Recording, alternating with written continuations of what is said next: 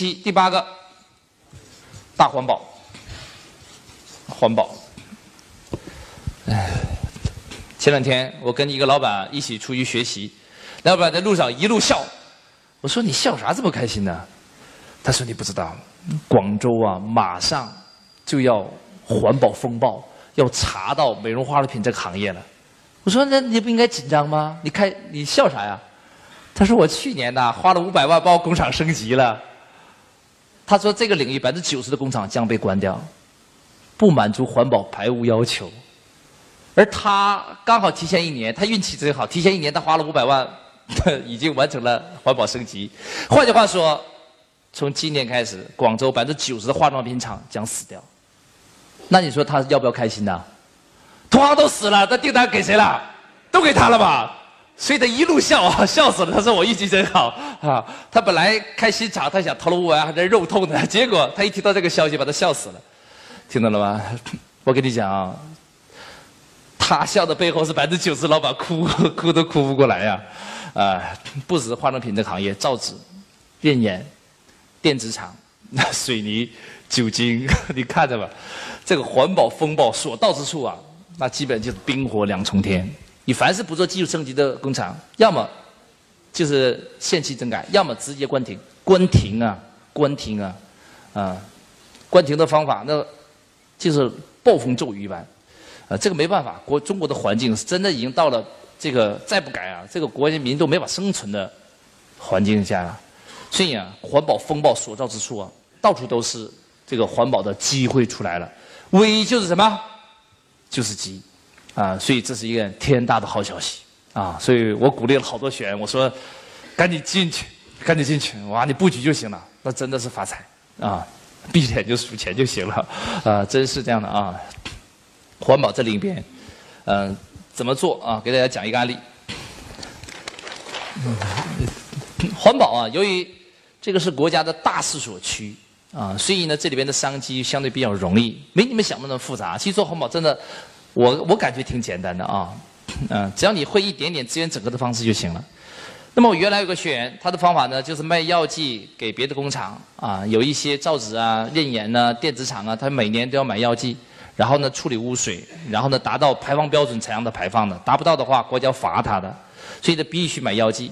但是呢卖给工厂药剂呢每一年都是要招投标，然后呢大家同行都在杀价格战，他这个行业干了十年也挣不到什么钱，就很尴尬。后来找我怎么办？我说我们重构一下你这个商业模式就行了。呃，在这里边跟大家讲一下怎么重构这个商业模式啊。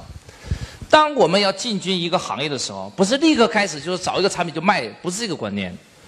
当我们进军一个新的行业的时候，或启动一个战略的时候，你首先要问自己：我能否把这个项目变成一个长期收入的管道，自动现金流？这个观点很重要啊！我今天卖是为了明天不卖，我今天做是为了明天不做。大家每的做的一件事必须有累积性。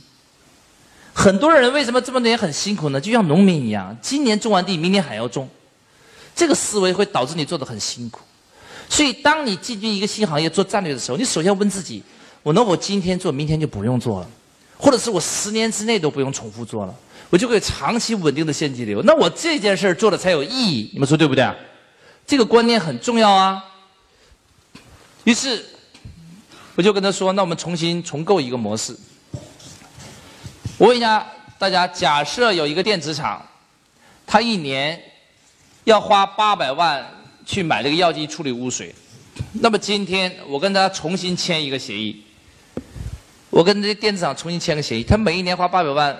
去处理这个污水是吧？好，我今天跟他说，今年我们签协议，我帮你改造你的设备，啊，你这个你不用出钱，你不是每一年花八百万要买一个药剂吗？你把八百万的一半，你把四百万给我，行不行？我帮你达到跟八百万一样的效果。你是电子厂老板，你干不干？干的举手。我也不什么呀？更重要的是，我还没说完呢。更重要的是什么呢？你不用现在把钱给我。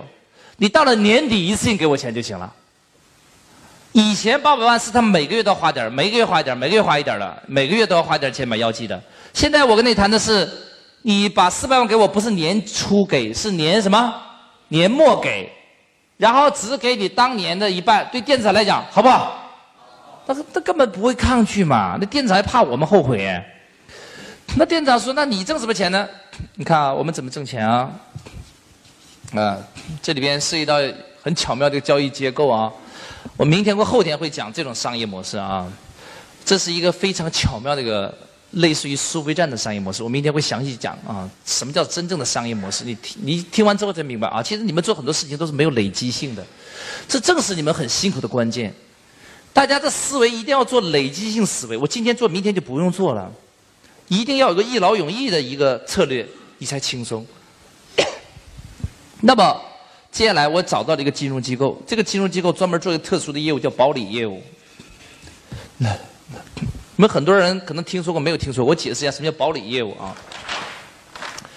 保理业务准确来讲就叫做供应链金融。那么呢，当我们上游跟下游签一个协议的时候啊，保理公司根据这个电子厂的授信给的一个信用。等级，然后保理公司把钱直接支付给我们，到年尾的时候，保理再向电子厂要钱，电子厂再把钱给这个保理公司，保理公司年初已经把钱支付给我们了，所以这是第一步，然后我们呢帮电子厂做技术改造，这是第二步，然后电子厂在年尾把钱给保理公司，这是第三步，保理公司挣的钱就是。他帮电子厂垫资的利息，这就叫供应链金融，这个能理解吧？做这种业务的就叫保理公司啊，这种公司在中国非常多。那么呢，他会审核这个电子厂的信用，像这种电子厂一年销售额七八千万，在当地很知名的企业，他愿意给他一个信用，才给的四五百万的信用，他们是给得起的。然后我们就签一个三方协议，签完之后，保理公司把钱给我们，这四百万实际上我们有是不是年尾收的？我们签完协议，年初就把钱收回来了，是保理公司支付给我们的。那电子厂也愿意，电子厂呢年尾支付，他就是四百万加一点点利息，给到年尾给保理公司也行了。保理公司也不怕他毁约，所以这三方都赢了。保理公司出钱，我们出技术，电子厂得到他想要的结果，最终四百万达到了八万的效果。这三家是不是都赢了？但是对不对？更关键的是，这协议我不会签一年的，我直接签十年。啊，我直接跟他签十年的协议。那么我这十年之内还需要重新招投标吗？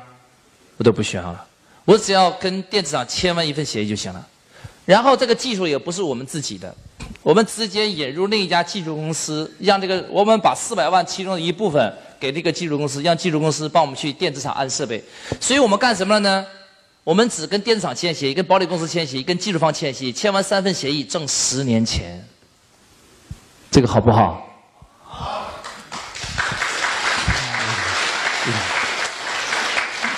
他不是好。这个老板碰上我之前，干了十年卖药剂的活儿，你听懂了吗？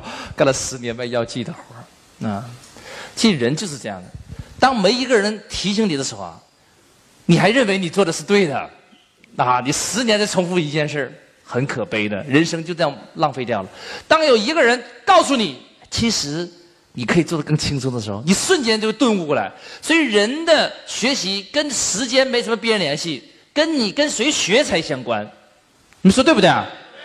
曾经有个老板跟我说：“周老师，那我在行业里边我也干了二十年，我有二十年经验的。”我说：“你是啥模式啊？你跟我说一下。”他就说：“他的二十年是啥商业模式？”一说完之后，我就说：“你这不是二十年经验。”你是第一年经验重复了十九遍，可不就是吗？干的跟二十年前一样，有什么经验可谈？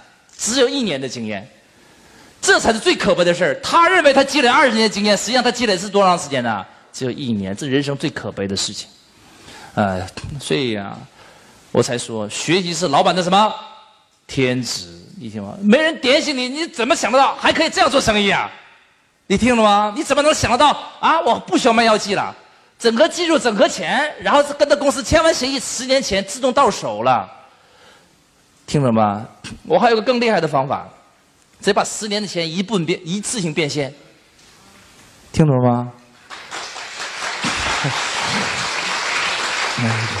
中国很多上市公司都成立了并购基金，他们要给上市公司做题材，我把协议签完，装到一个公司里面去，直接开价十倍市盈率，我卖给他，十年前一步到位回来了，听懂了吗？这就是实业加金融。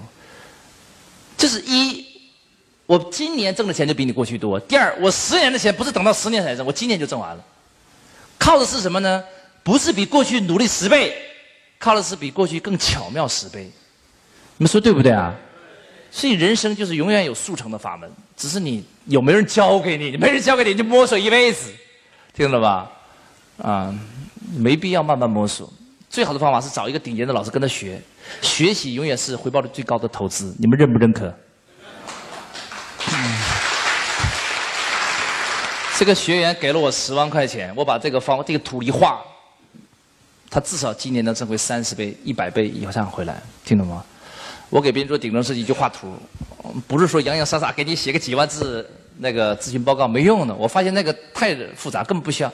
顶层设计我一张图我一画完，你自己知道该怎么做了，去谈就成功了，就是这样。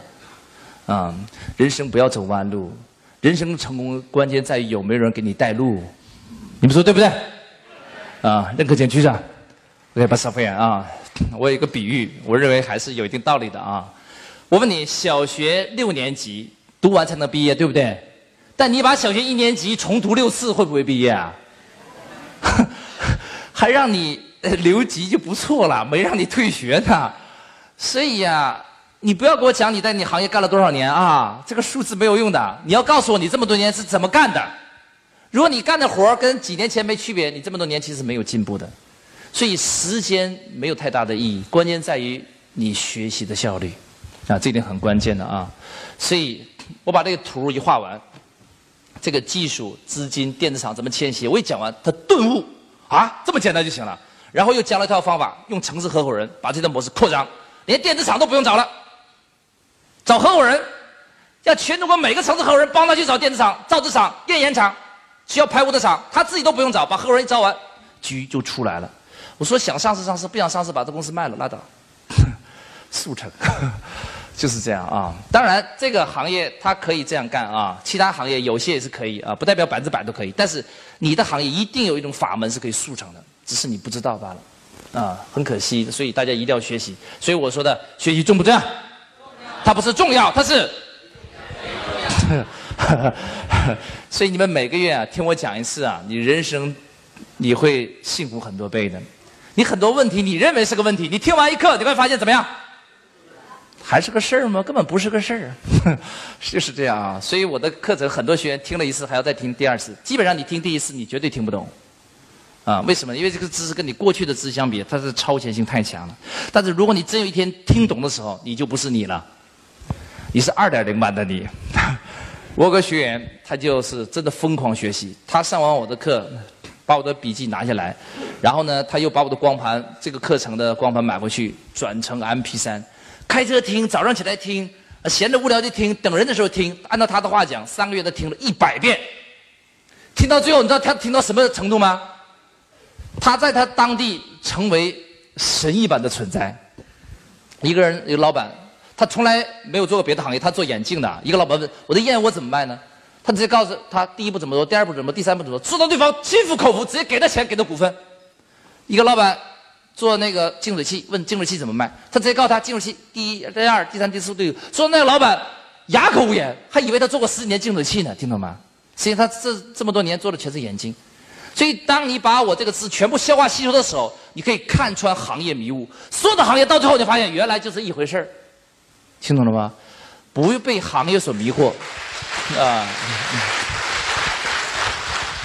啊！所以我的课啊。你要反复听，听一遍很难听得懂啊！我鼓励你听一百遍，那说那听十年呢，没事了啊！你一边听一边发财多好啊，是吧？啊，太好了啊！这是我说的第几个行业？第八个。那我们总结一下，好吧？把这好八个行业总结一下。第一个叫什么？大文化。第二个叫什么？大健康。我说的每一个都是向上的电梯，都是春天啊！第三个叫什么？大农业。第四叫，呃，大网络啊，第五叫大金融啊，一定要把它记住。再有问题，直接跟那个对接就行了。第六叫什么？大科技啊。第七叫大消费啊，消费升级。第八最后的叫什么？大环保啊，大环保啊。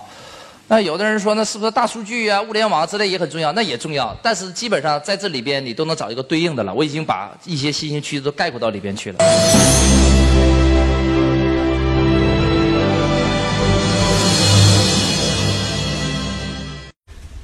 了解学习子杰老师的课程，请添加微信号幺八八二三四九四六三零，微信号幺八八二三四九四六三零。